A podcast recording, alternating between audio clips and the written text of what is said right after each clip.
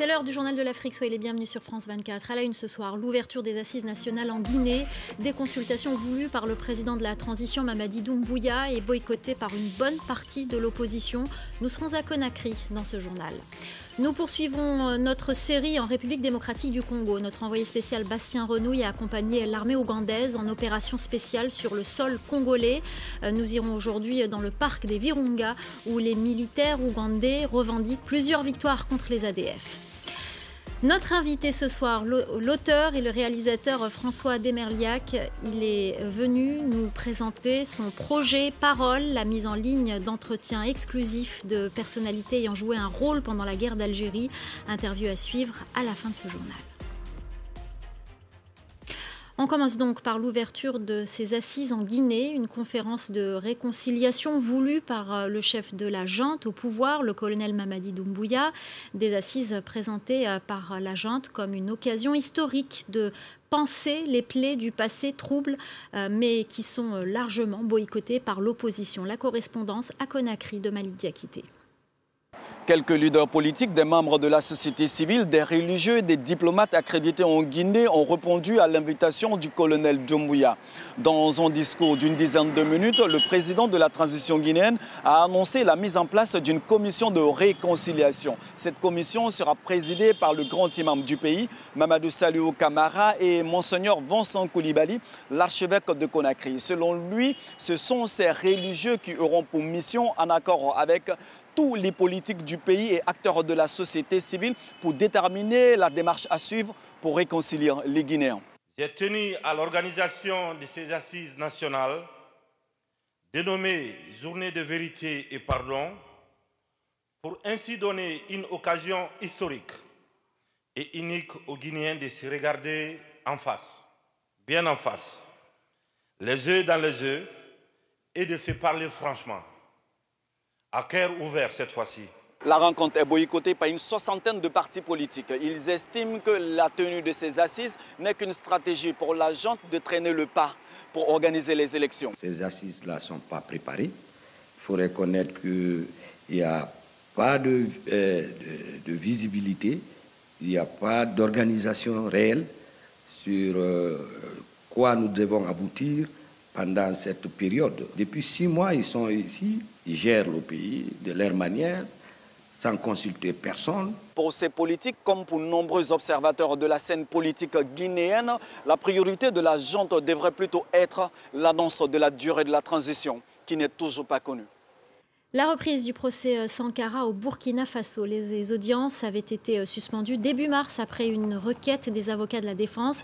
Les avocats des accusés ont la parole pour leur plaidoirie après trois semaines de silence. L'avocat du principal accusé, le général Diendéré, a fait euh, une longue introduction insistant sur la prescription des faits reprochés à son client.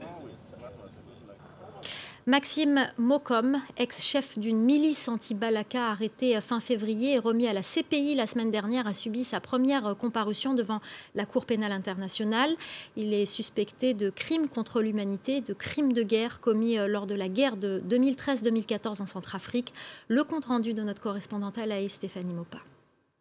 Maxime Moncombe s'est très peu exprimé au cours de cette audience, hein, qui était surtout destinée à vérifier son identité et l'informer de ses droits. Mais c'est via son avocat Nick Kaufman qu'il a dénoncé ses conditions d'arrestation au Tchad fin février et ses conditions de détention. Selon son avocat, il aurait été détenu dans une cellule insalubre, sans pouvoir communiquer avec ses proches, sans pouvoir contacter un avocat. Alors cet euh, ancien responsable des anti-Balaka a ensuite été transféré à la Cour pénale internationale, puisqu'un mandat d'arrêt secret confidentiel euh, courait contre lui depuis décembre 2018. Il a donc été incarcéré dans cette prison hein, de la Cour ici à, à Schreveningen, à une banlieue de La Haye. Et dans cette prison, eh bien, il a retrouvé d'autres responsables centrafricains, euh, puisque trois, trois autres personnalités sont aussi accusées pour des crimes commis en Centrafrique et ils sont actuellement en cours de procès. Nous vous emmenions hier dans le Nord Kivu où les forces armées ougandaises chassent les miliciens ADF euh, pour restaurer euh, la, sécurité dans l'est de la République démocratique du Congo. Aujourd'hui, nous vous proposons un reportage aux côtés des soldats ougandais dans le mont Rwenzori euh, ainsi que dans la forêt du parc national des Virunga où ils revendiquent plusieurs victoires contre les groupes armés. Reportage de Bastien Renouille.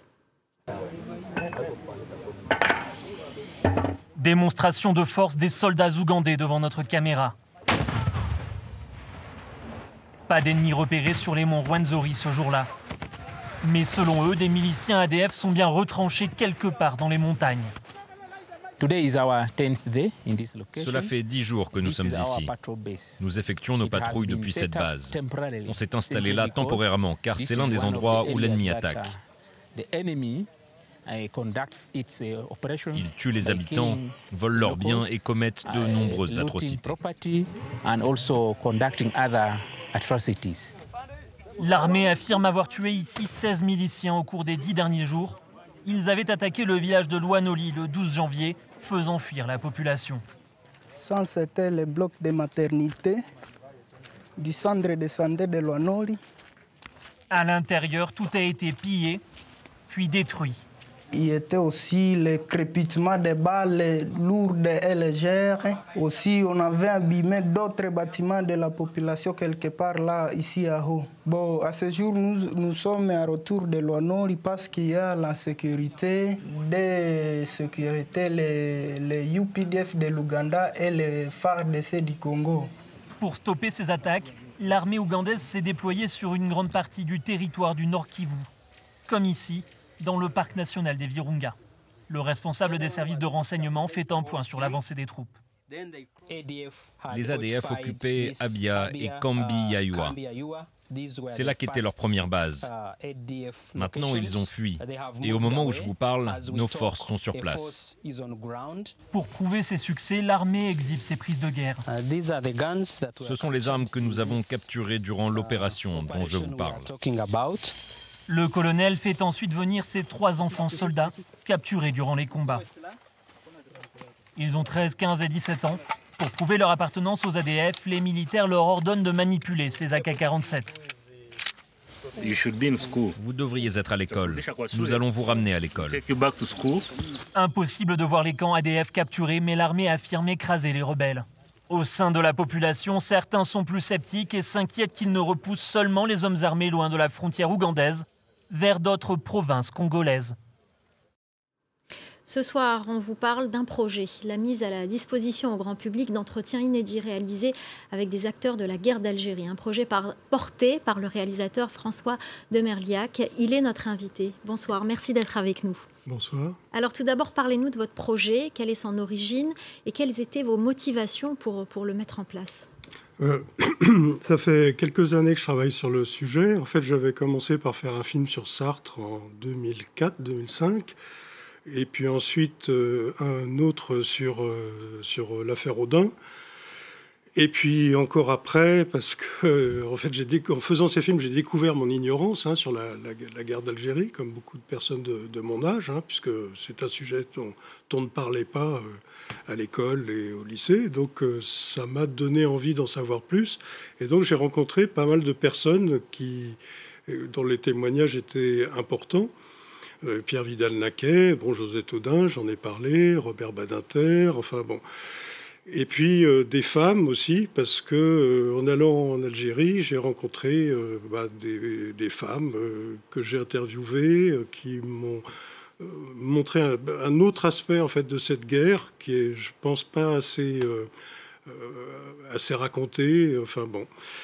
Et en fait, à chaque fois, quand on interviewe quelqu'un, on fait, on a une rencontre qui dure peut-être une heure, et puis après, on va picorer des petits bouts au montage, et ça génère une certaine frustration, parce qu'on se retrouve avec, euh, avec euh, une perte, quoi. C'est-à-dire que quand on discute avec quelqu'un pendant une heure, il y a des choses qui passent, et quand on saucissonne les interviews, on les perd. Donc du coup, je me suis dit, peut-être ce serait intéressant, en fait, pour euh, d'autres que moi, de voir euh, d'une façon un peu voilà l'intégralité.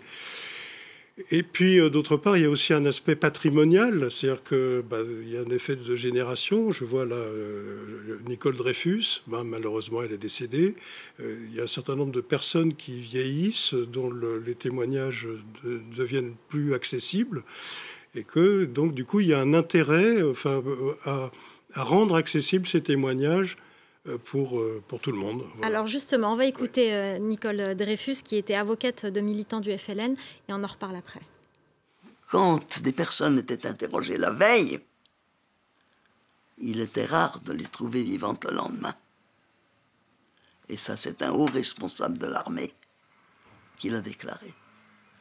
Alors, dans ces conditions, la figure d'Odin revêt un caractère emblématique. Et défendre la mémoire d'Odin, rechercher la vérité sur la façon dont il a été assassiné, ce n'est pas seulement travailler pour Odin, mais pour tous ceux qui ont connu des histoires semblables, et toutes les familles qui ont subi leur disparition et qui les pleurent encore aujourd'hui. Voilà, c'était Nicole Dreyfus, avocate de militant du, FLN. Il y a de nombreux témoignages et témoins euh, dont l'interview sera sur votre plateforme. Quels sont les plus connus, celles qui vous ont le plus touché? Alors, bah, les plus connus ne sont pas forcément ceux qui m'ont le plus touché, mais bon, donc euh, je, parlais de, Pierre Vidal-Naquet, Josette Audin, euh, mais il y a aussi des personnes comme Yassef Saadi, bon, et puis des, des personnes euh, moins connues, comme par exemple des soldats du refus, comme Jean Clavel, euh, ou des infirmières du maquis, comme Baya Outata. Donc, euh, c'est des personnes dont le, le, parcours et la vie, et les, raisons de leurs engagements sont, vraiment importantes et, assez actuelles, hein, parce que quand on voit ce qui se passe en Ukraine, hein, il y a beaucoup de parallèles à faire avec la guerre d'Algérie. Et et là, euh, par exemple, et puis c'est des combats aussi qui ne sont pas forcément terminés. Quand euh, Nicole Dreyfus parle des disparus de la guerre d'Algérie, pour lesquels euh, Maurice Audin est un peu un personnage emblématique, euh, il y a toujours des recherches. Il y a un site qui s'appelle milautre.org qui a été créé par les historiens Malik Aral et, Fabrice Risputi qui, qui, mettent en ligne en fait et qui proposent au, public de compléter et d'essayer d'apporter des informations pour les retrouver. Il y a l'association Josette et Maurice Audin euh, qui, qui, qui, essaye de poursuivre toutes ces actions et, puis qui euh, euh, décerne un prix de mathématiques à des mathématiciens français et algériens dans une optique de bah, d'amitié euh, franco-algérienne pour essayer justement de, passer à travers, enfin d'essayer de passer au-delà de cette violence en fait qui a un petit peu occulté les, débats. Alors il y a un film justement qui sort demain dans le Maghreb du film qui retrace la vie de Fernand Yveton, de nos frères blessés. Hein. Fernand Yveton, c'est ce, militant communiste français qui a été guillotiné euh, parce qu'il avait euh, posé une bombe qui n'a jamais explosé, qui n'a jamais causé de dégâts. Il y a un film justement qui sort et vous avez réalisé des interviews à ce sujet aussi. Oui, alors j'ai rencontré plusieurs des, membres des combattants de la libération, qui était le réseau, en fait, qui était la branche armée du Parti communiste algérien, à laquelle faisait partie euh, Fernand Yveton donc des personnes comme euh, euh, Abdelkader Guerrouch, qui est le numéro un en fait de la série euh, Parole France-Algérie qu'on met en ligne là. et puis d'autres, enfin bon, William Sportis, enfin bon, d'autres personnes qui étaient proches de d'Yveton et qui partageaient les mêmes, les mêmes valeurs en fait. sur la, la, bombe, il faut préciser aussi qu'elle était réglée pour sauter, même si elle avait sauté, elle n'aurait tué personne parce que c'était une heure où la où la où l'usine était fermée. Donc en fait, il a été condamné à mort alors qu'il n'allait tuer personne. C'est le seul euh, Français à avoir été guillotiné pendant. Voilà, c'est le seul Français. Euh, et en fait, j'en ai discuté bah, il n'y a pas longtemps avec euh, Alain Ruscio, qui est historien. D'ailleurs, il y a un petit interview de lui aussi qu'on publie en même temps, dans lequel il explique que s'il a été condamné, c'était aussi à titre d'exemple, c'est-à-dire pour montrer aussi aux militants anticolonialistes européens le danger qu'il y avait à s'engager en fait euh, auprès du, FLN et des, des anticolonialistes. Alors, euh, c'est un film à voir. Malheureusement, on n'a pas beaucoup plus de, temps à, à, vous consacrer. J'aimerais tout simplement que vous nous disiez quels sont vos partenaires et vos modes de diffusion. Alors, bon, c'est un projet qui est développé avec bon, bah, des, associations comme celle que j'ai déjà mentionnée, avec aussi le Maghreb des films, euh, qui est un festival en fait qui, euh, qui fait connaître des, films algériens, tunisiens, euh, marocains aussi, qui sont assez rares, qu'on a du mal à voir en France, qui sont extrêmement intéressants. Et donc on a le projet en fait de créer une plateforme de diffusion de contenu audiovisuel, donc des films, des documentaires, des débats, avec des éléments qui peuvent être gratuits, comme la, la, la comme euh, les contenus de Place Audin, en fait, euh, ce qui est une, le web TV, euh, placeaudin.net, .tv sur la partie algérienne, mais aussi d'autres parties comme des films qui pourront être en téléchargement payant mm. ou d'autres gratuits, avec l'idée que tout ça rayonne et fasse une sorte de, tunnel sous la Méditerranée. Merci infiniment. Désolé, on n'a pas plus de temps à vous, à vous consacrer, euh, François de Merliac. Euh, merci d'avoir été notre invité. C'est la fin du Journal de l'Afrique. Tout de suite, vous retrouverez euh, Audrey Racine pour la suite de Paris Direct.